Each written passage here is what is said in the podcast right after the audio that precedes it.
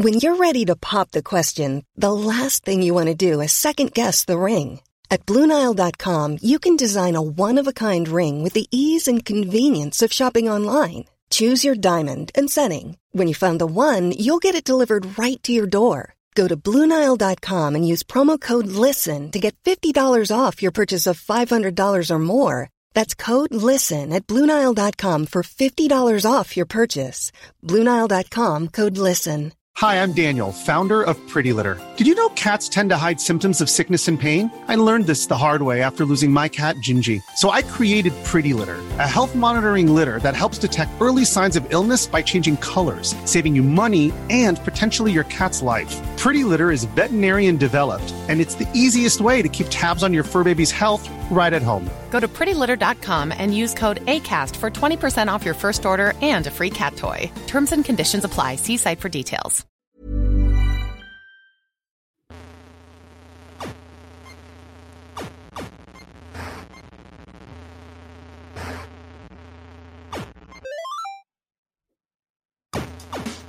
Welcome to another episode of High Resolution. I'm Seamus Byrne. Thank you for joining us. This is kind of a special episode. We're responding to the latest episode of Four Corners that aired on the ABC here in Australia uh, on Monday night. Uh, there was also an online article version that sort of covered the discussion as well. Uh, we basically had a lot of mixed feelings about it. There's some really interesting stuff in there. There's some stuff that plenty of people want to argue about. Um, it's always interesting when these discussions come up in mainstream media, and I guess when there's a little bit potentially a little bit more nuance than usual in there, which makes it worth responding to in in I think this kind of format. So joining me today. Uh, I have uh, Stephen Farrelly. He is the editor of OzGamers dot com? Is it just dot com steve? Always always dot com. Yeah that's right. It's, it's got enough oz in it. It doesn't need a dot com.au correct. Oz gamers and then we also have junglist jeremy ray uh, another prominent freelancer across the industry also former editor of uh, fandom lots of other awesome outlets uh, a regular on kotaku over many many years as well. Uh, jeremy thanks for stopping by too. No worries. Thanks for having me. Um, so, look, we're also live via Twitter Spaces. We thought it'd be an interesting option uh, that will kind of talk a little bit about our thoughts and feelings about the episode. Uh, there's probably a few key points that we want to sort of you know cover off a little bit, and then um, I'll be interested to see if there's anybody watching along via Spaces that might want to share a few thoughts too. Um, and we'll yeah look to open it up there. If not, we'll just keep talking. That's just the easy way to do it. Um, Is that a threat? always, always. Um, yeah, let's open this thing up. Um, I'll kind of you know throw the floor to you guys first because uh, I talk enough on this podcast uh, on a regular basis. Um, Steve, let's kick off with you. you know, uh, early yesterday, you know, they posted the the web version of the article, which was kind of a summarized take on what we were going to see in the show. They built a very elaborate web page that sort of had a bit of a a faux interactive element that was trying to you know suggest what some of the issues are with the way games you know hook people these days. I think the whole title of it was hooked. Uh, and you know you responded forcefully to to that uh, online version and then it you know it triggered plenty of debate through through yesterday about these discussions and then obviously last night we got to see the actual episode. So let's you know let's start with you your, your thoughts i guess from daytime yesterday and then uh, having then seen the episode. Uh, you know what are your sort of quick initial thoughts? Yeah, so um, first, a bit of credit to Jung um, for calling out uh, the defense mechanism that does come with um, with this job. Uh, I did probably go to the defense of the games industry uh, upon reading that article in the first place, and I sort of still stand by that because I think the way that they've structured how they've delivered both of these parts of the same argument is is still quite broken. I'm not I'm not a fan of the way that the article itself was framed. Um, it's out of alignment with what actually was presented on the show anyway. Um, and we can talk about the structure of the show in a little bit, but I, I I'm still not a fan of the way that that article presented itself. And part of my reasoning behind um, I guess trying to pull it apart a little bit was that we've been down this road before and we've seen this movie before uh, where games are concerned, and it's always really a struggle for us when mainstream tries to bite into games because games are ubiquitous now. It's it's such a, a, a catch-all, but that's the problem because there's so many disparate moving parts in games that trying to to find an, an, avenue of, of conversation and discussion that's topical and, and has like debate ready to go um, while placating everybody is never going to work. It's always going to be a problematic exercise. And it just read to me from that article initially that they were kind of reaching in different areas to try and find a tangible line of conversation that just never landed for me. So that that was why I responded the way that I did. Yeah, cool. Um, I mean, well, look, yeah, let's start to you as well, Jeremy. Um, again, yeah, I know you did sort of chime in during a bit of that debate during the day yesterday, and then perhaps then we'll, you know, then dig into a bit more on the specifics and how and how I guess the airing. Uh, you know, for me, it did feel quite different to the article itself. But what were some of those initial thoughts when you saw that defensiveness? Um, yeah, I mean, like, like I guess the defensiveness. I think it was not only coming from the years and years that we've had from fending off spurious attacks against the games industry and the several different kinds of fights that we've had as an industry over the years. Uh, you know, we, we do have that honed defense mechanism and it's almost muscle memory at this point, but it's also coming from that question call out that uh, submission thing that they had a couple of months ago where the questions yeah. they were asking were kind of cause for concern. And i could definitely understand that. But as soon as i saw the article i felt like it was going in the right direction. And i actually thought that the article was a pretty good summary of uh, the piece. And um, the piece once i saw the piece i was actually a lot happier. I thought that um, you know after like as we said after years of fending off these spurious attacks. I'm just so happy that we're actually in the right arena now. Like the discussion is in the right space. And this is exactly the type of thing that we need to be talking about rather than just like wasting time uh, from these other media outlets um, who are a bit cynical and sensational and uh, putting forward claims that violent games make kids into sociopaths and stuff like that. Like instead of wasting our time with that kind of stuff, we're actually in a space where there are issues that we need to talk about. So I'm personally very happy about that, that we're in that arena. And uh, I'm happy that it didn't just focus on loot boxes. I mean, uh, I, I, think probably a lot of the submissions that they received were about loot boxes, but I mean, even before loot boxes existed, and even before microtransactions existed, uh, you know, I've been on record as um, being unhappy with some of the un- unethical systems that games used, uh, strategic manipulative reward schedules, and things like that. So uh, I think you know, even if this doesn't result in more legislation or more regulation. Uh, I mean, I personally hope it does, and I personally think that's coming. But even if it doesn't, it still has value because the more people learn about these tricks, uh, the less power the tricks have. Yeah, I mean, yeah, I'll I'll just throw my two cents worth that I I felt like you know I certainly reading the article yesterday, I I was worried at the time that I'm like, oh, if this is the the approach of the the piece we're going to watch on TV, it felt like there were a lot of sensational elements in there in and I totally get it as well. In a mainstream context people they try to push a few extra buttons um, but that's part of the frustration because you're like you know there's a lot of nuance here um, but that once I kind of watched the episode I did feel you know a lot more confident in the way it had been handled there's so much to nitpick, and I'm actually quite keen to nitpick some of it in the name of sort of reflecting on sort of you know aspects that weren't that great. Um, but I even found that by not live tweeting it, like I kind of just made myself. I took a few notes along the way, but instead of trying to react in real time, I tried to sort of sit back and try to look at what's what's the overall picture of the 45 minutes of this show giving me on the way this has been approached. And in that sense, it's like, yeah, there were lots of moments where I had that moment where I'm like going, oh, that's like, I hate that argument, or that's just, you know, that was heard that 50 times, blah, blah, blah. Um, that I certainly felt like once we got into the back half of the episode, that it got really strong in some of the way it presented it. Yeah, I felt like it got better as it went along. Like, and, and I can kind of forgive them for focusing on the human element a little bit because uh, you know, it's it's sort of. It, I mean, they almost teach it in journalism school, don't they? It's it's something that journalists do. It's like we we all write, we've all covered things. We we kind of know how it goes. It's something you do to keep the audience interested. Um, so you know, while like I'm totally happy to sit through a university lecture about you know gambling systems in games, and I have, and I could probably give a few. Um, but uh, you know, most people aren't. So I, you know, it's it's a problem I had recently with Malcolm Gladwell's book Outliers too. Like it focused a little bit too much on the human element um, to the uh, to the detriment of like getting across the data. Um, so I, I totally get that, but I think you know the question that we should be asking is um, did the opinions given by those people reflect the sentiment of the academic community, the public, and the industry?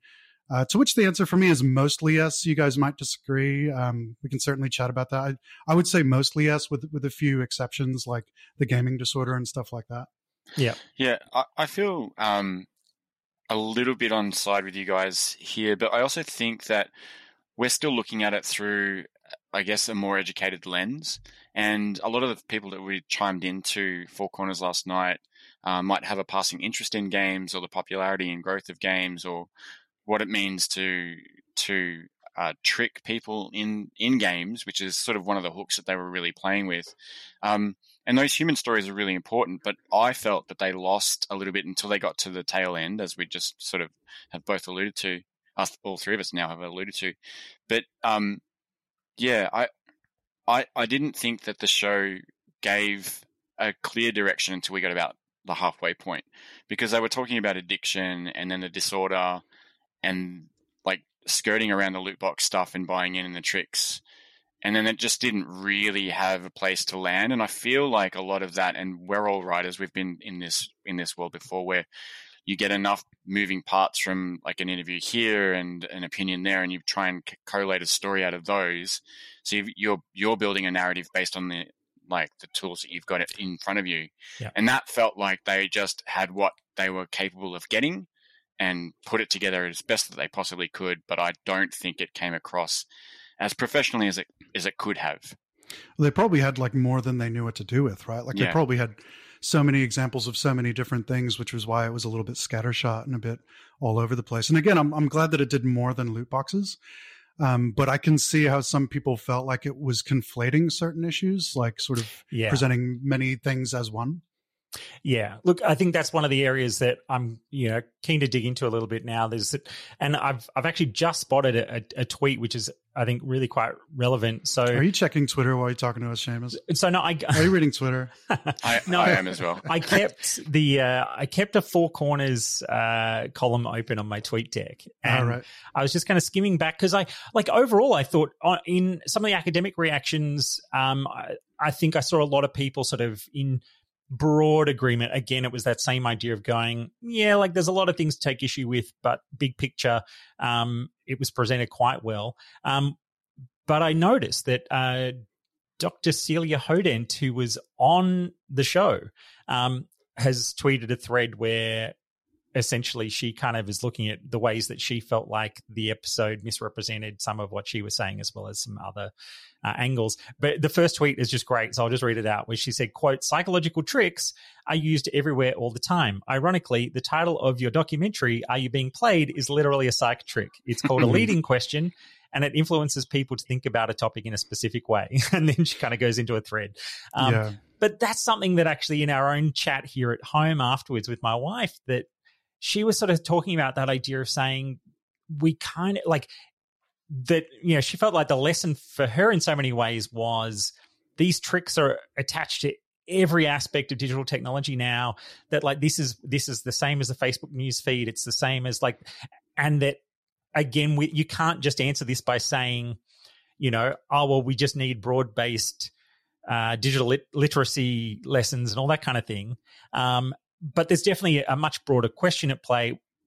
And then the other part of me feels like I want to say that doesn't mean we can't, you know, call out the thing we love in certain yeah. respects and say it doesn't absolve ga- the gaming. Yeah, games can be all. better, just as Facebook should be a lot better. Just as exactly, like, you know, there's so many of those kind of layers to it. Yeah, I've seen a little bit of that. Like, but they're doing it. You know, like Facebook's doing it, and that doesn't absolve the gaming industry.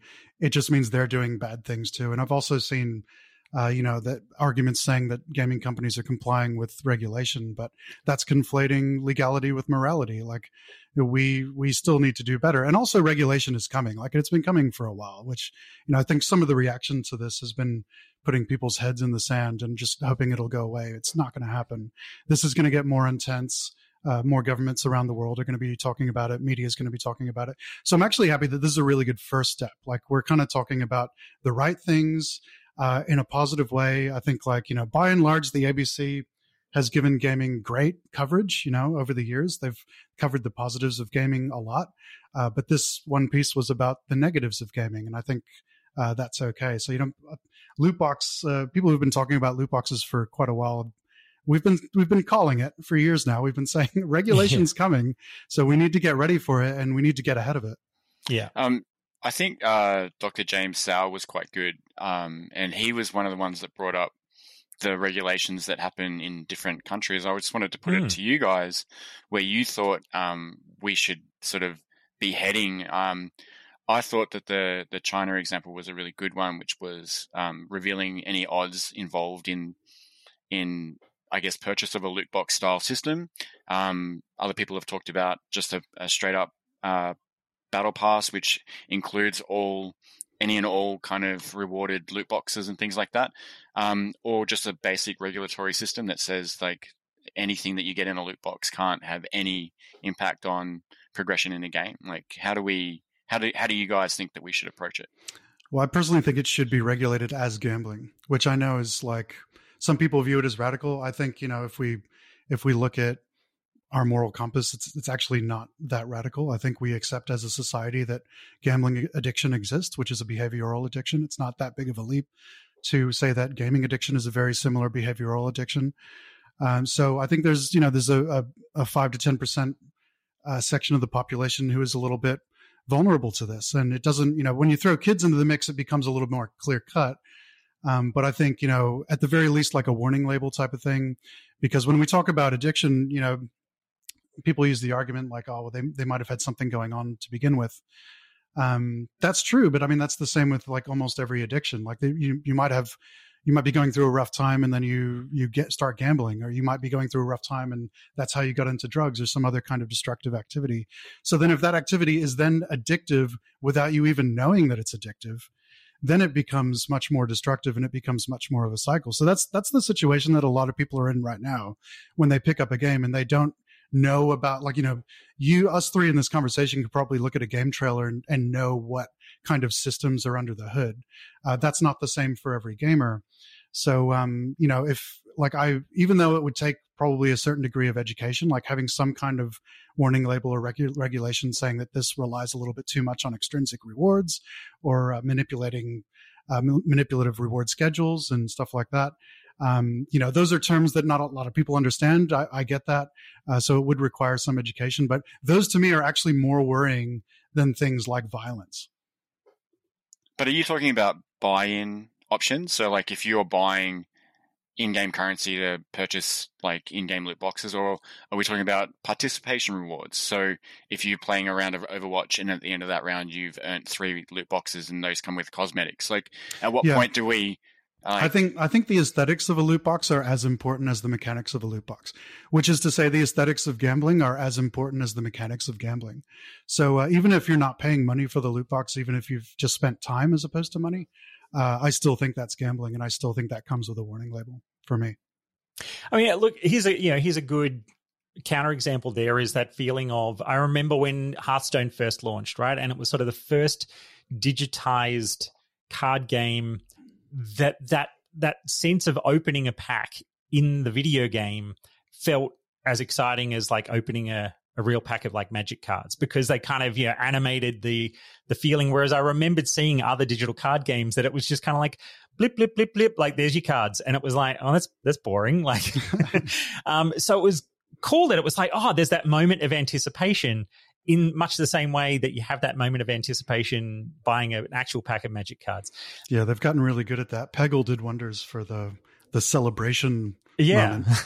but but part of me is like, well, yeah. So in a lot of respects, it's like that that fits into the sort of that, that gambling sense of because you don't know, am I going to get a legendary? Am I going to get whatever else? But that is exactly the same as buying a packet of magic cards. It's and, not. And, it's not at all. I'm sorry. I got to push back. See, but when I open a pack of magic cards, I don't know if I'm going to get a mythic rare or if I'm going to get something that these days has literal real world value that I could sell immediately. So, yeah. like, but no, like, I, I, love your thought on that. Yeah, yeah. the economy around cards right now is a really good topic to to launch this on from like a side by side comparative perspective. And, yeah, and look, and I still totally come back to the idea of it doesn't absolve games in in any way, but I find like that for me in my head was like, oh, it it created that moment that felt like the cards. But of course, it's obviously more easily accessible, and I can kind of bust those out in my pocket anytime I want to, um, without having to go to a shop to get it. But like, yeah, what, what's your thought on why it, it is different there? I could rattle off several reasons why loot box are not the same as trading cards or Kinder Surprise. Um, I think like at the moment that you open a pack, that's you know it's a little bit it feels random on the consumer's end.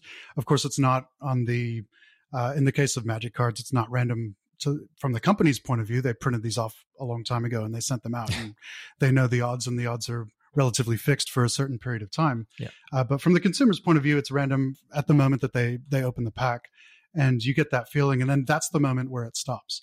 Uh, with uh, loot boxes, you don't own the items that you get. Um, you have the rights to use those items in the game. You know, if the server goes down, if you get banned or something else happens, uh, maybe they change the game and the item that you got becomes useless. Uh, these are things that you don't control, um, and the, your items might disappear. As opposed to magic cards, these can be traded again. They can be sold. Uh, you more or less know what you're getting from like uh, a magic card or a Kinder Surprise. Like you know that they will be useful. It, will be a toy that you can play with, or in a magic deck. Like there are several different ways that you can construct a magic deck, so it will kind of always be useful. Whereas if you look at something like Apex Legends and the amount of things that you can get, like it's mostly crap. And then a couple of things that you might want. Like there's gun skins, there's hero skins, there's crafting materials, which you can use to create other things. And then there's like five more categories of crap that you don't actually want. Yeah. And, and that's, that's not every game no, yeah, every yeah. loot box is different, but there are sort of, sort of like, um, by and large, reasons that they're different. Like, um, you know, the aesthetics of gambling are still very much a part uh, of loot boxes, which is not so much the case in Magic Gathering cards. You have optimized reward schedules. It's easier to create feelings of like almost getting something, of being due, uh, denying closure. You can try to create like a sunk cost fallacy within the player. You can't do that with trading cards. Uh, trading cards, in an academic sense, are they're not actually random. They're not like an RNG system at the point of sale, uh, which is deciding what you get, uh, and then those numbers being changed uh, over time. Like that can actually be changed after you get the item, right? Like the attributes of the item that you get, uh, the rarity of the item that you get can change after you get yeah. it. Um, so yeah, there's many, point. many differences there. I mean, one thing that leaps to mind as you describe that is, you know, if I go and buy a full booster box of Magic, I kind of like most friends I know who go and buy Magic cards that way kind of know that it is a level of an investment where it's like it's a couple of hundred bucks, but actually within a standard booster box, there's going to be at least a handful of cards that basically make up the value of the box. Um, and again, because it's like the way they print and package those things, they even know what they're putting into every box that gets shipped out. And, and anyway, look, that's a good point. But I think I just want to come back to the show again. I think one of the things that I liked at the very start, and then I think we can get into a, a bit more nitpicking, but I liked the fact that very quickly as much as again I thought the first half was the weakest half of the show, um, I liked the fact that they were actually foregrounding pretty early on that they were going to be focusing on adults who had had problems with games. Mm. And we know that through this history of these debates that it has almost always been about what are we letting our kids have access to when in so many regards you kind of look at it and go, why aren't the parents parenting? They shouldn't be playing that game in the first place. You know, why is this 12 year old playing GTA or like whatever it might be? Um, that it's like a parent has chosen to let a video game babysit their child for them and like all the issues that might be attached to that. Um, this pretty early on showed you know a daughter talking about the fact that she was putting the other kids to bed because the mum was playing you know an MMO at such a kind of you know high degree of commitment that she wasn't necessarily you know all that present in that sort of day to day sense, and I at exactly the same time felt like oh we're going down the addiction hole again right at the start rather than sort of this being about what I hoped the focus was going to be about, um, which was the microtransaction type stuff because I think that's where the strength really lies, but I, at the very least, I kind of liked that pretty early on. I felt like we're at least getting a different approach here, where it was about, um, you know, a family context for a parent being a little bit too into a game, Um, while also in that first phase, I felt like by trying to be a bit relaxed about how I was watching it and not just jump at the bit immediately.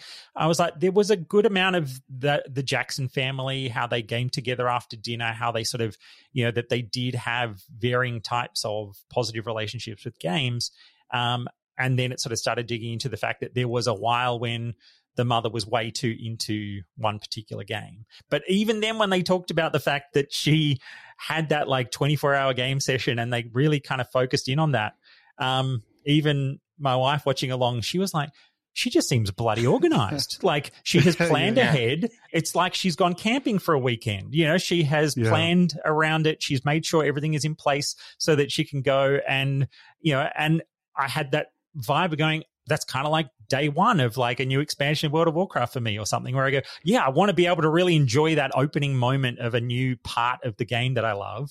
Um, so there were elements there. I'm like, you know, there's issues of how it gets framed or certain language choices in that moment.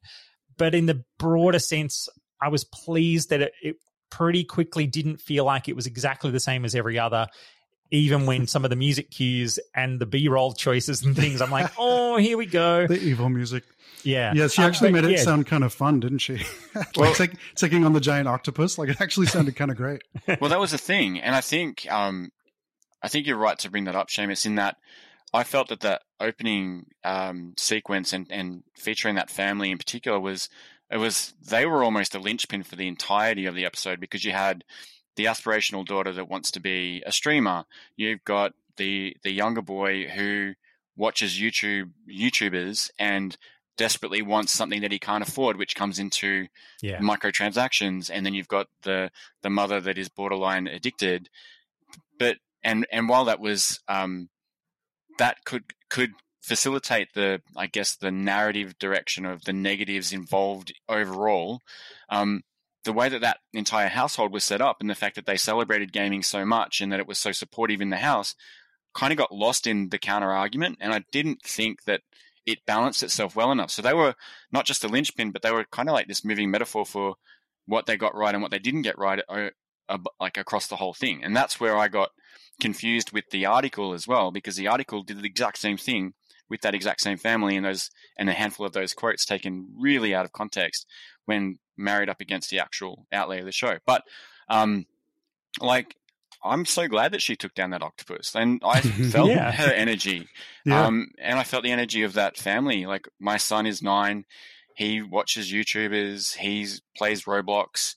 Um, we've got systems in place where we don't allow him to do any microtransactions in Roblox, but he like part of his money is that he can buy a prepaid Roblox card and how he spends his money in that is entirely on him. So I felt like what we were getting from that was really small snippets of what a family are trying to do in combating gaming as part of their their overall lives, but they didn't allow the family to kind of speak a little bit more about how they manage it and what what the positives they do as a family around it. But you could see that it was all there because they all love it and they've all got these amazing setups. I was jealous of half of that.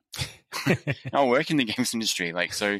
Um, yeah, it was. I, I, just found that to be a really interesting way to start it, and, and in, it, it spoke a little bit about the show had a very specific narrative in mind that maybe they didn't know how to how to address. Yeah, I don't know about that. I don't know if they had a specific narrative in mind. I don't think I, there was like an anti-gaming agenda. I think the last story, the way they wrapped it up, and I felt Ron Curry got thrown a little bit under the bus towards the end there as well. well, I, I, don't think so. Like, I mean, I've heard people saying that the IGG, IGEA was taken out of context. I don't think so. I think they got across what they wanted to say.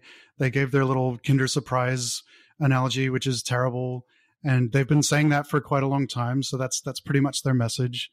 Um, I, what I, you know, I kind of laughed at the photo that they used, the still image at the start, which you know, that was a little bit of a supervillain kind of. Yeah. so it's the others. It was uh, it was like some footage that you know they were sitting still for a piece of footage, and then yeah. he, he did get quite a concerned looking supervillain image. Yeah, yeah. But uh, the things that he actually said, I mean, that's pretty much their message. So, um, you know, I was I've I've been listening to IGEA what they've been saying on issues of loot boxes for years, and this is pretty much what I expected. So uh, you know they they said they're going to come out with a statement today, and they felt that they were taken out of context as well. So uh, I don't I haven't seen that yet, uh, but when they do bring that out, I guess yeah, the statement is out there. Yep. Oh, they've done it. Yep.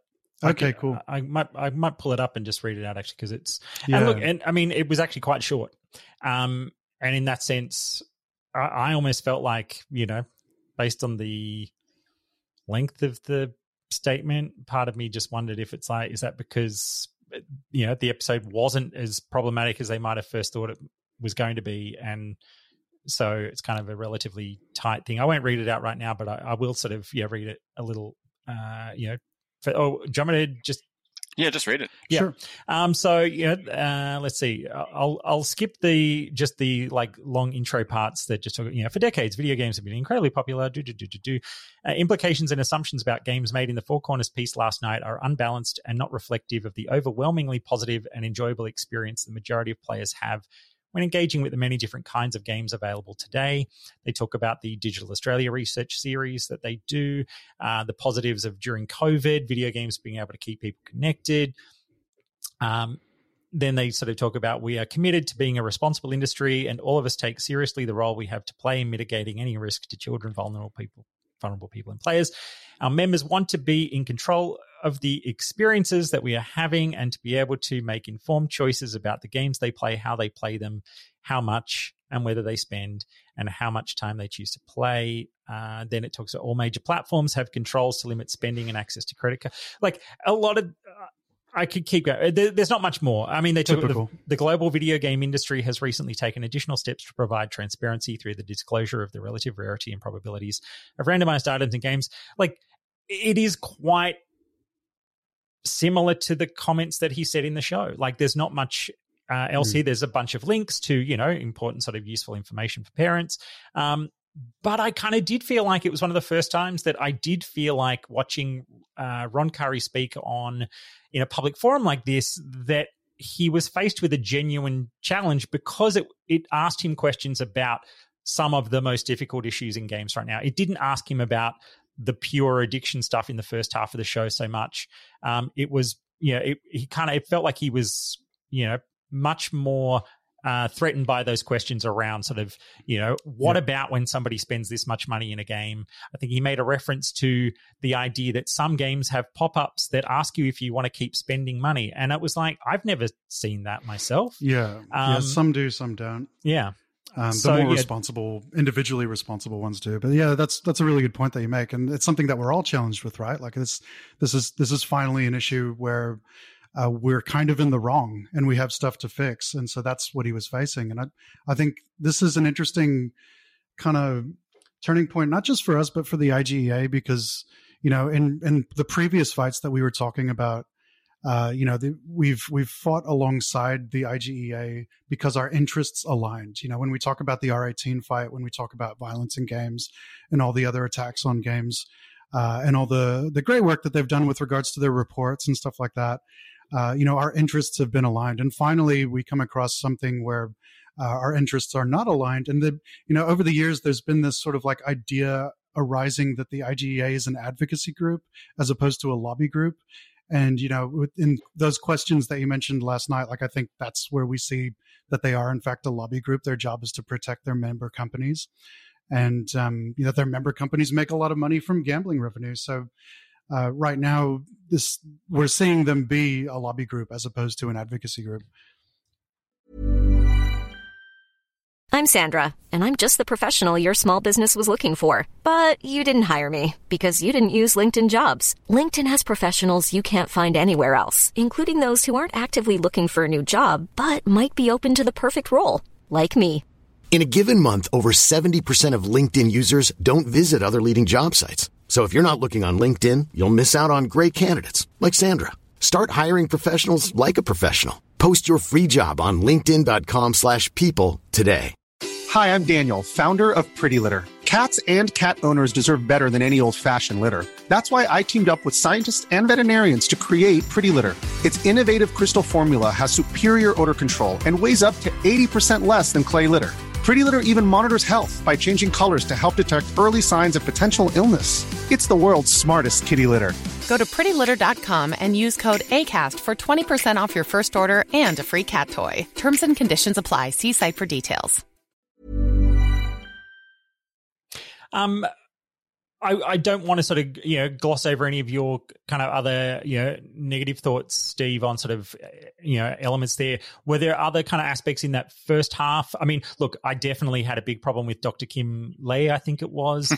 um, he really, it's like he kind of served up you know like the knock it out of the park please give us the you know the detox relapse discussions and dopamines and like you know, a lot of those keywords that we've heard mentioned lots of times. And the, even the way he spoke about his own pokemon go addiction um you know and he framed it as such um it was the kind of stuff where it just like again, I like it's more because he wasn't one of the like I never want to denigrate anybody who is willing to come forward with their story of their own troubles. I think that is, you know, that's where I'm I was a bit troubled by the way some people were dismissing you know the lady who said she spent four thousand dollars in a game um as I was going oh like if i've had good fun spending four grand in a game then that's great and i'm like i totally agree that if you have in all you know understanding just you know purchased on a regular basis the things you like in games you love and over the course of a year or so spend that and you go but i loved it. And you're like great and good. But clearly a big part of her story was that she didn't realize she was doing it. She felt a commitment to the guild that she was attached to that you know that the triggers within the game were encouraging her to go down that path more and more. Um, and there's both kind of the social pull and the game psychological pull. Like and that is kind of again where it gets complicated but I think sort of when there's an expert who was presenting sort of his own challenges alongside then even talking about, you know, let's sit down and play Mario Kart because this is the kind of quote was we need to know what we're up against. It, some of that was like, oh, can we mm. can we be careful of how far we're kind of kicking that can before yeah. we then, you know, be careful about the way we're phrasing some of that.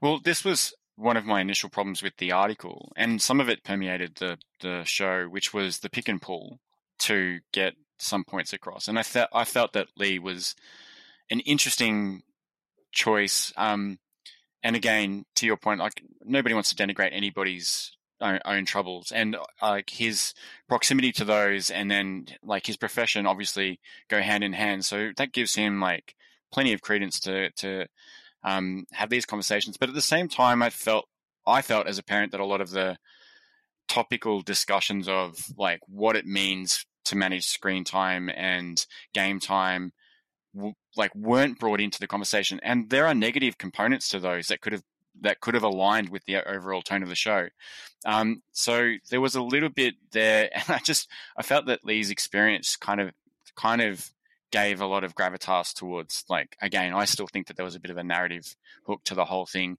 Um, and then i guess i had a i had a, the biggest problem probably with rob lemming's experience which was and you know jung and i had a bit of a back and forth on this on twitter which was using assassin's creed and um, and world of warcraft as examples of they were examples of addiction or so-called addiction um, in his case, um, and I think it was the the um, the Widow of Warcraft line that was probably the strongest in terms of backing that up.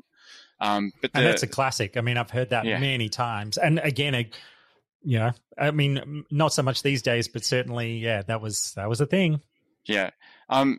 And but like the Assassin's Creed yeah. edition just didn't. It just didn't fit. It didn't have a place in there whatsoever. Um. That was reaching. Like I'm a completionist. Even after I've finished covering a game, I've put over like a thousand hours into The Witcher 3, and that's just on my own time. I wouldn't say I'm addicted. I just really enjoy games. That doesn't mean that Rob didn't like suffer from maybe some malaise or just I'm just going to play this and collect this today. But that's on on him as an adult to manage. Um, but I don't want to go too far down that road because then that becomes problematic for me. Yeah. Um, but yeah, I, mean, I just like, didn't. There's a whole achievement hunting version yeah. of the psychology here that is, yeah, its own weird thing because you're like, yep. wow, should they get rid of achievements? It's like that's yeah, so, that's a so whole other thing, right? There's a it's a big rabbit hole, like a big like a like a multifaceted burrow that yeah, we've got to yeah. be really careful of. But um, yeah, again, that just fell into the pick and pull that I didn't really agree with overall. Um, but at the same time, we do want those human stories, and like getting those still gives us enough information, enough ammunition to work with moving forward. Mm. I, I'm in I'm in line with you, Jung, in saying that everything that was presented is topical and it is stuff that we need to broach, we need to discuss, we need to hold, be held accountable for. Um, but at the same time, I feel like we need to also make sure it's being presented in the right light. Yeah, that might have been. I mean, the Assassin's Creed one might have been an area where it would have helped to have uh, producers who are really familiar with that. Um, I, I, totally take your point about the Assassin's Creed, like the feather thing, the collection thing. Uh, I mean, I, I, think I think a discussion around that type of thing needs nuance because uh, certainly that kind of quest can be can be used in a negative way. Like it can be a part of a system that's negative. Yeah. But the act of collection itself is not inherently negative. Uh, in fact, they teach it in game design schools. It's like it's one of the many kinds of fun and it appeals to a certain kind of player. So, uh, well, it's know, also it's... world population. If you've got such big vistas and spaces that the art team have worked so heavily on, like, why not guide players there so that they can get a dose of eye candy here. Yeah, the old. I didn't even know I could get to the top of that yeah. building. Awesome. Yeah, that's true. Yeah, yeah, yeah. It could be a, a, very positive thing like that. I mean, Ubisoft overdoes it a bit, but um, I actually was yeah. making dinner while I was watching the episode, so I didn't see the part about the Mario Kart. Um, but if you're saying that Mario Kart was being given as an example of uh, one of the negative games, then I probably would disagree with that because by and large, Nintendo employs like a really wholesome, joyful kind of fun, which doesn't make use of manipulative practices. So, um, yeah. Well, yeah. just to put it in context, Jung, they they used the flashing lights sounds and I guess the scrolling power ups as like uh, in concert with like a poker machine. Um, and so when you're winning, you're getting like those rewards and how they were actually quite quite close. And I hadn't really thought about that until I, they brought that up, and I was like, actually, that does sound like I'm in a in a pokey room. Someone's having a, a, a successful slap. Well, yeah. I, I kind of remember, yeah, like watching that moment and thinking, well, yeah, here's this is actually the part of the story where it points to what poker machines have and continue to learn from video games. You know, like that it's the, you know, the kind of beautiful tones that Nintendo created, you know, on its earliest consoles in the way it sort of, you know, made the noises and the and the fun hits and the pleasant background music. That is exactly the stuff that then, you know, headed to poker machines rather than, you know, hmm. like and then there's other lessons that that you know the video games have learned back in the other direction. Um, Absolutely. Um, but yeah, that was a moment where because it, it, was talking about how uh, that uh, psychiatrist um, was teaching other people, other kind of therapists about you know how to do like you know therapy sessions for people who are addicted to games and it was that thing yeah where it was just like like he's setting them down to play mario kart because they need to know what they're up against and you're like hmm this is a weird mm. you know this I, I would have vastly preferred if actually there was like in the context of focusing this episode and actually one thing that uh, you know I'll suggest but I have no you know real insight on was because I did meet with uh, Lucy back uh, when she was researching this over the summer um, after the yeah after that initial call out and I you know complained about it online um, and you know she did sort of say can we have a coffee and share some thoughts? You know I from then did feel like she was pretty focused on what was in the second half of the episode Right. My grasp on, you know, when you then think of, okay, you know, she's the journalist producing the episode in large part, but then that still has to go through the senior channels of how, you know, this gets t- turned into a 40 minute episode. I get that feeling that, you know, some of those extras that were in that first half that were about the broader questions of addiction and things were almost part of that. Well, we, you know, we've got to tick those boxes and it's like well those boxes have been ticked in the past but a producer is like no we you know we need that in the episode um, yeah.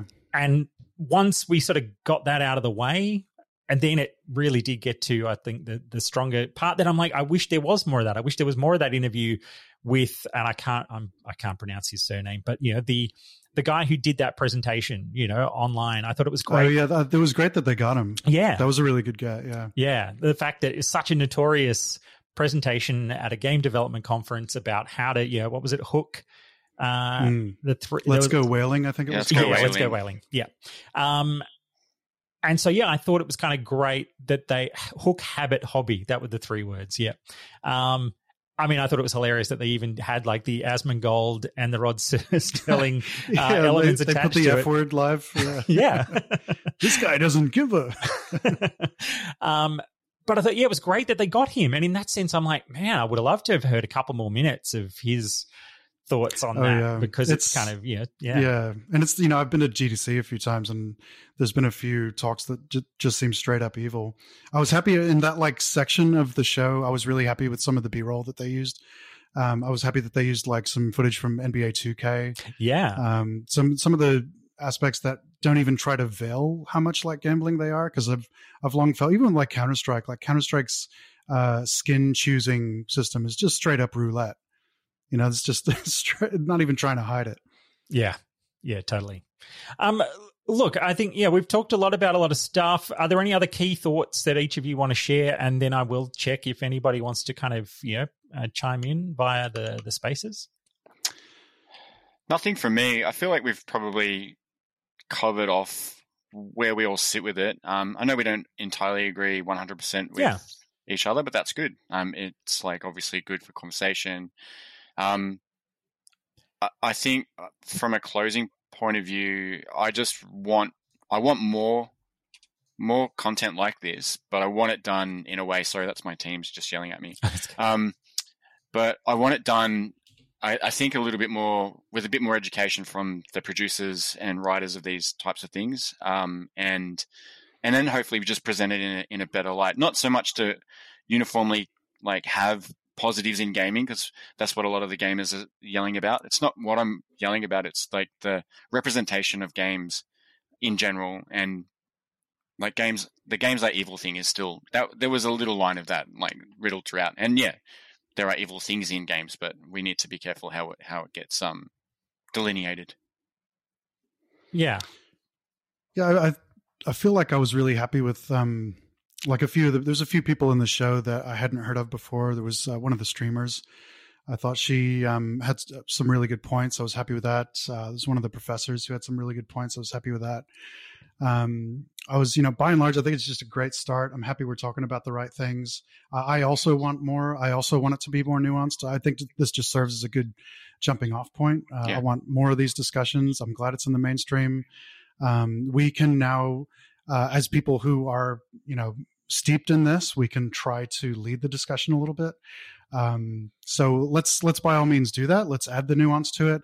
And uh, I think you know it's also going to take a little bit of, um, and I'm sad to say it, but a little bit of uh, asking the IGEA to do better with regards to uh, talking about loot boxes and stuff like that. Because I was personally quite disappointed um, with their defenses of it and insistence that it's not gambling. Which, um, you know, if you look at the comments from gamers on any any sort of article about uh, loot boxes or even on the Four Corners episode, gamers don't like loot boxes. They see right through it. They know it's gambling. Uh, so there's you know there's no there's no pro consumer version of a loot box. Like you're always better having bought the item. They implement these systems because it gets more money out of you. And um, I think you know gambling. I'm pretty hardline that gambling has no place in games unless it's regulated in some way. So uh, I'm I'm kind of disappointed in the IGEA about that. Um, but uh, other than that, it was really positive showing, and um, yeah, I think it's okay to have a show that's it's about the negative elements of the industry. The ABC, I mean, you know, the, over the years they've done a lot for gaming. They've done a lot to sing the praises of gaming and all its positives. Uh, it's it's totally okay for this one thing to be about the darker side. Hmm. And, uh, you know, I think um, there was a lot. Um, the fact that I've seen a genuine split in reactions, I think, is one of the real positives. Like that from within gaming, you know, that that again, sort of following the the hashtag last night, that I felt like there was a solid split of opinions on on whether it, overall it was, you know, it was well done or if it was too negative. That the fact that it rode that line of it didn't upset everybody it but it could it could never please everybody but it didn't upset everybody. Like it it i think sat in an interesting space that we have been wanting you know in in these discussions. So i definitely yeah took that away as a positive. And and i think as you say i think i think igea it's probably the first time i really felt like they were a bit flat-footed in the response to it because you know the questions are legitimate concerns about the games industry and as a as a body that represents its members, which are major games publishers, um, it's a real point of tension there. And I guess even off the back of, part of me wondered, you know, off the back of the merger with the GDAA last year, I feel like there might be actually some internal friction around questions like this. You know, the fact that there'd probably be a lot more indies who are trying to kind of strive for, you know, the more positive side of gaming. And I could imagine some of them saying, really, is that what the group that represents us is planting their flag on right now. Uh, clearly, most of the money comes from the bigger publishers, um, but I can imagine that's an interesting point of debate internally there now. Yeah, even just within the IGEA. I mean, even before the merger, um, you know, I heard comments to the effect of like, you know, we we get pressured by publishers and we have to um, sort of let them know what the public perception of this is. Like we have to sort of act as a buffer and say, look, you know, loot boxes are not exactly popular right now, so let's slow down and think about this. Um, so yeah, I've um, I'll be I'll be writing a little bit about that. Um, I've got a piece uh, coming up on Power Up about that. Uh, but yeah, that's absolutely there. There absolutely is that friction, and it, it's it's kind of weird. You know, I've seen like three years ago. I feel like like the, the most defensive reaction I've seen so far comes from the dev community, and three years ago, I feel like the devs would have been a lot more open to talking about this stuff. You know, I feel like the, the Facebook conversations and the in person conversations that I would have at the IGDA meetups and stuff, uh, it, people were a lot more open about this stuff and a little, a lot more matter of fact about like, yes, it exists. Yes, it needs to be talked about.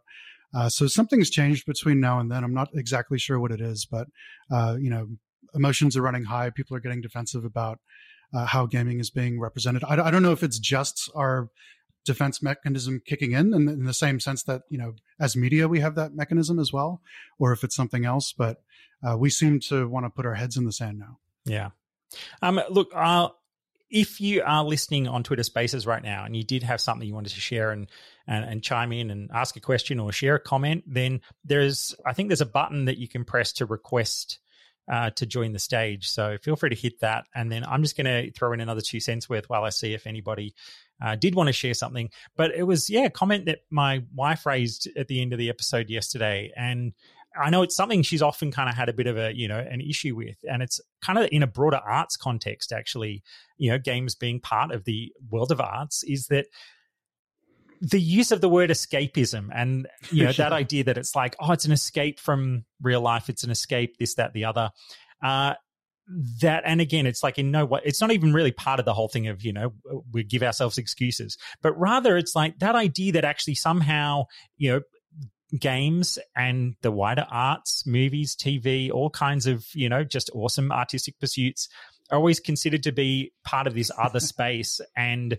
if you spend too much time in it, then it might mean that you're trying to avoid the rest of your life.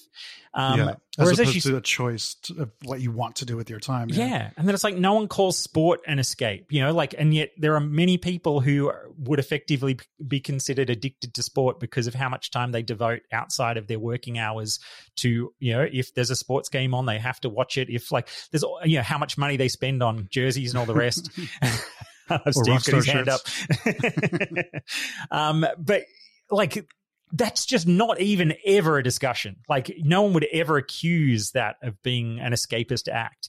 Mm. Um, and and again, you know, like going to the gym or you know, like there's so many things where it's like it's something exclusively pointed at the arts as a thing that you know oh well are you sure you're not just trying to escape something because you love that thing so much and it's like maybe yeah. it's just that it's awesome you know, yeah, as as the comedian said, yeah. So look, uh, Woody Woo, who uh, is you know a great member of the esports industry here in Australia, he has put his hand up, so I'm going to join him in, um, and then if you it says he's connecting. I've seen times where at this moment spaces literally just then crashes on that person and they disappear but i think he's That's here. Right. woody how are you? Uh, hello. Can everyone hear me? I can hear you. Yes. yes can hear you. It worked Perfect. Uh, no, so great chat. Um, I think, yeah, that's an interesting thing you mentioned there, in the two cents in terms of like what's escapism and what's not. I think the flip side to that is also um, many people who go to the gym or play sports would, would admit themselves that they, they want to go to the courts or they want to hit the gym just to escape, just get some peace. um, but it's seen from society as kind of productive and you know good for you. So there isn't as much focus on that. Um, what I wanted to say though was just around the loot box stuff. I think that's probably one of the most important and interesting discussions in game development right now. Um, uh, and and specifically around you know in my in my eyes coming from kind of League of Legends and esports perspective, yeah, um, how we think this discussion could or would impact you know trading card games, especially the physical ones, um, around their booster packs and whatnot. Uh, but also if we should have a differentiation amongst loot boxes when it comes to uh, in-game content that actually affects power and gameplay quality versus just cosmetics. Yeah, yeah. So yeah, we did talk a bit about it uh, like earlier on in the in the thing, but I think there's definitely a lot of nuance there to be explored when it comes to um, you know, like one of the things that you know that Junglist mentioned earlier was that idea of the way that they're presented is almost uh, one of the critical issues in the in the psychological sense. So it's like, you know, um, yeah. what is the it? aesthetics of gambling are just as important as the mechanics of gambling. Hmm. So I think there's definitely some questions there. I mean, actually, it's funny. I noticed because uh, I mentioned Hearthstone in sort of the, this this trading card versus digital trading card context as well. And one thing I noticed is that they've just announced in the latest patch they're releasing a new system where you can just buy a pre-made deck that is ready to play based on you know the latest meta and it'll work pretty well. And it's like another one of those i think just interesting ways of for them kind of testing out that sense of going oh, yeah maybe we need more of those options where it's like here is the deck list that you are going to buy. You know that's the price of the deck list. Yep you know they they've always been happy to edit and change the way that the cards work um you know based on keeping the game balanced. But again there's a clarity to that when it's not just kind of going buy 20 random packs and good luck you know this is a case of saying okay you you want to buy a hunter deck, here's the deck list. You can buy this hunter deck. Um, that kind of option in the mix starts to feel a, a, lot more. There's a lot more clarity attached to that um, than yeah the randomization systems that are out there. Mm. I think I we think- saw like um, uh, I'll just make a, a, quick point and then I'll let you go, Steve. Uh, the, you know, with Battlefront 2, we saw yeah. the, the worst side of this, right? Like why uh, loot boxes that affect your actual power in a game. You know, it's a little bit different from talking about trading card games where it's like just getting different options. Like you should be able to get every option as opposed to, but like in a trading card game or, you know, in Hearthstone, like you can't buy a card that is literally more powerful than the other person's card that was free. So, but, yeah. you know, Battlefront 2 kind of showed us like the, the, the worst side of that and I think that has no place in competitive gaming whatsoever. Uh, single player gaming a little bit different, but I'm sorry, Steve, you got.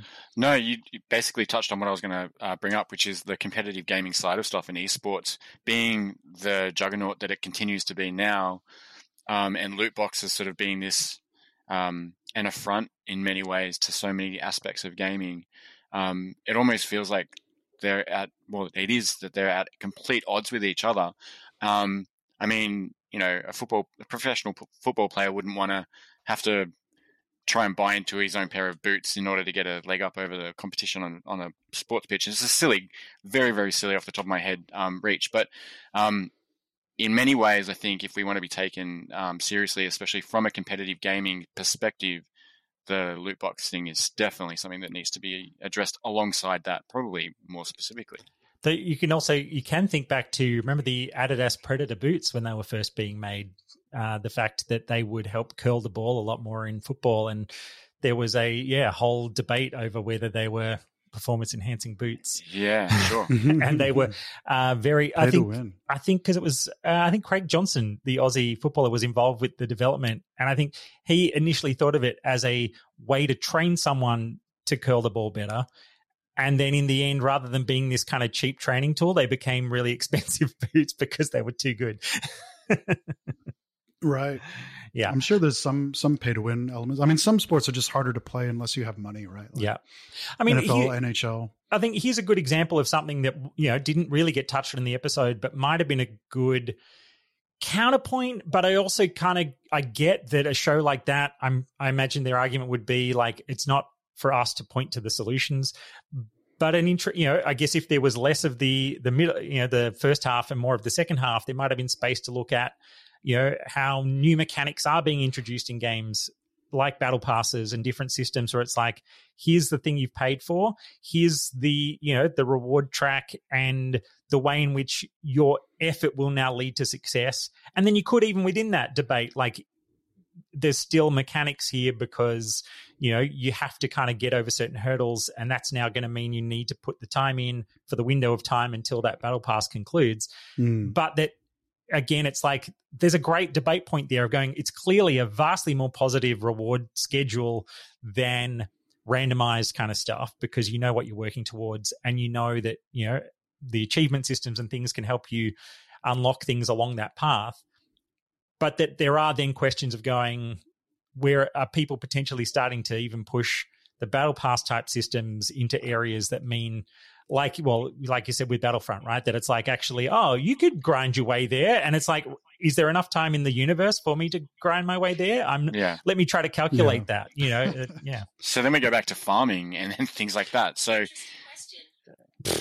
siri just decided it was an interesting question oh, thanks, Siri. That's great. um yeah look uh woody uh, yeah did you have any other thoughts on that one or did we touch on yeah the the bit that you were thinking about Yeah, yeah, hundred percent. I think there's just two things to touch. I wanted to just add in there. yeah One is I think the the Hearthstone example. I didn't know they were adding uh, pre-made decks. That's really a great move. Um, I think when when I come from kind of Riot Games and the cosmetic only option, the the way they used to talk about it internally, um, from a player focused perspective, in terms of adding in, they added in Hextech chests, which were a, a variation of loot boxes. Um, their idea was essentially you can still buy direct content skins, um, but you know, or or you can uh, or you can give up some of that agency and, and buy a loot box, and it's a bit cheaper, but you know it's a faster way potentially to unlock everything. Um, so that's one thing.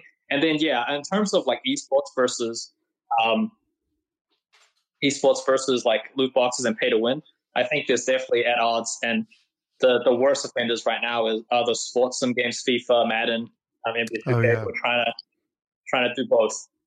Hundred percent agree. Yeah, I've I've long had a big big problem with Ultimate Team, Yeah. and you know um, when we talk about like esports and trading cards and stuff like that, like you know a little while ago, like I listed all the reasons why loot boxes are not trading cards and are not Kinder Surprise and stuff like that. But uh, when we consider regulation and when we consider like what we call gambling from a, a legal standpoint and a regulation standpoint, you can't affect one without the other. So that discussion needs to be really nuanced and it's going to be really difficult because currently the definitions of gambling are i mean i've, I've had a look uh, country to country and it's quite common for the legislation to mention the names of specific games. So like in australia and the uk and in america and different states they they call out specific names like poker machines blackjack roulette uh, things like that. So uh, currently there's no like broad definition of what gambling is. It's just specific names of things. Yeah right. So, um, I mean, it's like, how do you,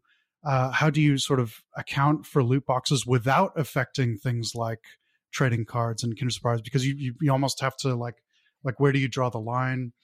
Um, yeah, so that's that's going to be difficult. I don't have the answer to that one, um, but uh, it's going to have to be a super nuanced, intelligent, difficult conversation that we do have to have in the future.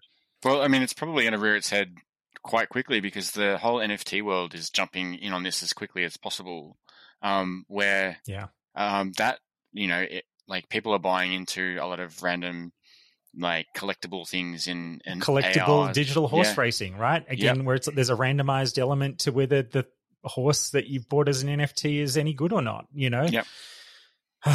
yeah. Wow, I'm I'm glad I haven't dived into this, dove into this. Oh man, I'm it's glad uh, this is a field I'm kind of ignorant of.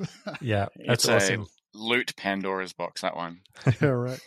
Um, look, uh, Woody, thanks so much for your time there. When they mentioned the kid and the desire for the 50,000 Robux um, hat, you know, it was the kind of thing where I'm like, here's another little nugget that could have been dug into on that, that influencer culture around that sort of stuff as well, right? Where it's like, did the guy actually, you know, did he even buy the hat or did Roblox kind of, Yeah. you know, seed some Robux to a bunch of influencers to encourage, you know, them to wear the cool stuff so that then their fans are desperate to own the stuff that actually costs hundreds of dollars. You like that? And you outright gambling companies reaching out to streamers as well. Like I I heard XQC was just straight up playing a gambling game, and the gambling company gives them a certain amount of money to play with. I think they release about five thousand dollars at a time, and if they win money, they get to keep like a quarter of the earnings. If they lose Yeah. money, they're they're not actually losing their own money, but it seems like they're playing with their own money. Yeah. So, um, cool. you know, just his the act of him playing it has a whole bunch of other people playing it. Yeah, that's messy. Again, there's sort of some of those kinds of questions um, that popped up along the way that I'm like, oh, like they could have won back that kind of extra five or 10 minutes across the show that then might have created that space for just that little bit more nuance. And pff, right, but that's, I mean, again, that's what I think we're in a good place when we're debating issues of nuance rather than we can dismiss this whole thing because once again it totally missed Yeah. the mark and it's worrying about things that we all worried about 10 years ago and there are now some very clear ways that you can you know educate parents on the critical issues related to those themes and you know the rating system is there for a reason and all those all those kinds of things Yeah, and I Um, think you both of you are great in terms of like I mean, uh, you you both sing the praises of just playing games with your kids and talking with your kids about games. It's a super important uh, point that um, that a lot of people need to hear. So I'm glad that both of you are out there making that point. It really surprises me actually how many parents just aren't aware of super um, trapdoors that kids can really easily fall through. Um, and it was one of the things that really jumped out at me because I have a big problem with my son going too deep onto YouTube and following specific YouTubers. Um, because he's nine, he's super impressionable, he's very aspirational. And these guys, like when he does his his YouTuber voice around the house, we pull him up. Like, come on, man, stop it! You're not American. What's his YouTuber voice? oh, it's horrendous. Um, um, but but he like he he's got a like just a a heart of gold where it comes to I just want to talk about games like they do, but he doesn't understand that there's a lot of subtlety yeah that's coming from a lot of these guys. And I had some issue where you know there might there like there's might be some streamers that make money from kids watching and then wearing hats like that, and so kids are buying into that. So that sort of bleeds into microtransaction territory as well. Yeah. Th- I mean, Um, in, in some respects, I even felt like you know, if if the core of the story had started with the microtransactions, you can actually within that context talk a little bit about some of those addictive elements that are attached to sort of you know keeping someone coming back and giving them something for free now and then if they've you know been out of the especially in the mobile app space right? The old like oh well we can pop up a notification and give them like some free currency to get them to come back in um and you know like create those cycles when someone has even made the effort to try to get out of the cycle. Like there's really kind of great elements within that that if if the starting umbrella had like really clearly right at the start focused on the whole question of you know in-app purchases and predatory pricing type stuff that you could have still had some of those very traditional addiction you know trigger points. Um but within the kind of this more modern debate over how these things are working i think i guess you know how do we encourage the conversation to continue forward from here because the classic issue of course with this is that it's a singular drop um and then it just kind of you know like and then it's if someone says oh now you should do another episode about this the classic executive producer thing is usually like oh we already talked about that we talked Yeah. about that like six months ago therefore we've done it and you're Yeah, like you're not going to get a second bite of the cherry for a long time. yeah yeah At least not on Four Corners, like maybe one of the Yeah. other programs. Yeah. Um, you know, so I guess what's what are other positive mainstream discussion points out there? Or is this pretty much one of those times where you're like, well, it's not going to appear on commercial TV. It's not going to appear in so many other places. You know, is it essentially that we're having one of those moments where it's like, well, you know, IG had dodged that bullet for now and, you know, we'll wait until some politician actually brings it up um, and gets more serious about it you know, because it was only a Greens guy on that episode. It wasn't, you know, it wasn't Liberal or Labor, so we're probably okay for now. Like, what do we, what do we think? Yeah, overseas, I think there's going to be. I mean, Australia is very slow with everything, but overseas, uh, progress is probably going to be made a lot quicker, and that will, in turn, sort of prompt people locally to ask, "Well, what are we doing about this?" Um, I think that's that's the way it's going to go. I think you know, I don't know. I've I've never been sort of like I mean, there. There's been a couple of labor um, politicians who have done streams with the IGEA and stuff like that. Yeah. Um, so you know, it's out there. I think there there might be some. Like I'm not completely down on mainstream media in terms of covering games. There are positive examples of it. Obviously, there's so many examples of them uh, taking a really uh, cynical angle, um, but there are also positive ones as well. You get you get you do get stories about gaming's positives in the media too about its ability to heal and persuade and educate and everything else. Um, I think that we'll we'll probably see more of that. So I'm not too worried about the wider sort of general coverage that gaming is going to get in Australia. Um, yeah. You know, that's that's something that will kind of fix itself.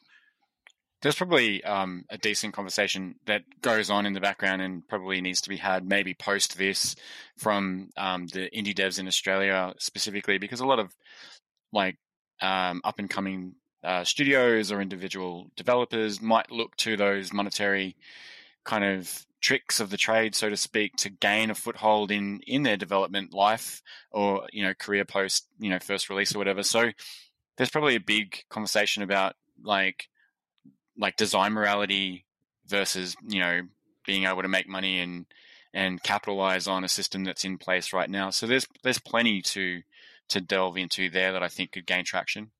Yeah. yeah. there's some discussions that I heard at um, GDC that we know there were specific roundtable discussions about this type of thing, and you had a wide range of opinions. And those from you know, uh, I interviewed one guy who quit his company because he was unhappy with the ethical practices happening there, and uh, you know, ranging all the way to another guy who in the discussion was just saying, "Can we just take a more capitalist view on this? Like, let's do what it takes." Uh, so yeah, within within the dev community, there's um, there's a lot of uh, friction around that. And I think, you know, I, I guess like, I don't know, there's so many positive examples and negative examples. Like, you know, I think about the Crossy Road devs and I'm, I'm really like, I'm really happy that they do things like in Crossy Road limiting everything to $1. Uh, yeah. so therefore not taking advantage of any whales. Um, but on the other hand, they don't consider, uh, like their, their view on loot boxes a little more relaxed than mine. So, you know, this, it, yeah, it's not binary at all. There's so many, there's a big range of opinions and uh, a big discussion to be had in the future. Yeah. Awesome. Look, Steve, Junglist, thank you both so much for your time. I think it's been a really interesting chat. It's been a long one. Hopefully, when people tune into this in its podcast version, uh, they don't get scared off by the uh, the long run time before they download it. um, I'll make sure and promote it well and point out this is a bloody important conversation. And um, thanks, yeah, to to Woody for his thoughts. Sorry that Liv's headset uh, must have crashed or something. Um, but yeah, and I guess in the podcast sense, thanks everybody else out there for listening. And uh, obviously, you can catch a lot more of this stuff on Byteside. Remember to check in on AusGamers. Um, and I guess I'll give you both that chance. Uh, you know, Steve, uh, what are the best places to find you and the things you create? Uh, yeah, just pretty much ausgamers.com, um, which I co-manage with uh, Kosta Andreadis, who is, I think, the country's best hardware tech reporter. Um, and I also do uh, quite a lot of stuff with uh, with Red Bull. So Red Bull Games is an actual destination with actual articles that are relatively fun and in depth and, and worth uh, worth looking into. It's not just about energy drinks. Um, so uh, yeah, you can find me hovering around those parts. Otherwise, I'm just here and there. Awesome. And Jeremy, where can people find your stuff? Uh, mostly, I've been writing some esports content for a UK outlet called Dexerto, which is spelled D E X E R T O. Uh, mostly writing stuff for their YouTube channel about Counter Strike, um, uh, pro Counter Strike, and uh, I've got an article coming up on uh, Power Up. Um, that's about it these days. Occasionally do some stuff still for fandom, but um, yeah, you can catch me on the Junglist on Twitter, I guess. Cool. Um, I think tomorrow my plan is to try to get an article up that relates to this, and it's it it was kind of already simmering away, but it's related, which was um, trying to kind of you know opine out the whole question of instead of thinking about what we play as much as how we play and why we play that um, that's kind of a bit of a debate I've been having with with my own kids. You know, that question of are you just kind of killing time on the surface, or are you, you know, getting into the deep stuff? Kind of like where I think you know, esports kind of such a powerful space because it encourages you to really pursue excellence, not just. Is, is, it escapism, Seamus? Is it? Is it... you know, it's okay sometimes. It's you need okay. to find that hidden feather. That's that, it. Yeah, yeah. On that I'm, es- treetop. I'm I'm escaping just to feather the gaming gym. right now. I'm purely feather gaming Yeah. right now. Feather Yeah. gaming. I'm gonna go escape by like running ten kilometers this afternoon. Uh, you know, in a nearby park. That's a real escape. if you get 10 miles away, that qualifies as an escape. it's literally an escape. Thanks again so much, uh, and we'll catch you all again real soon.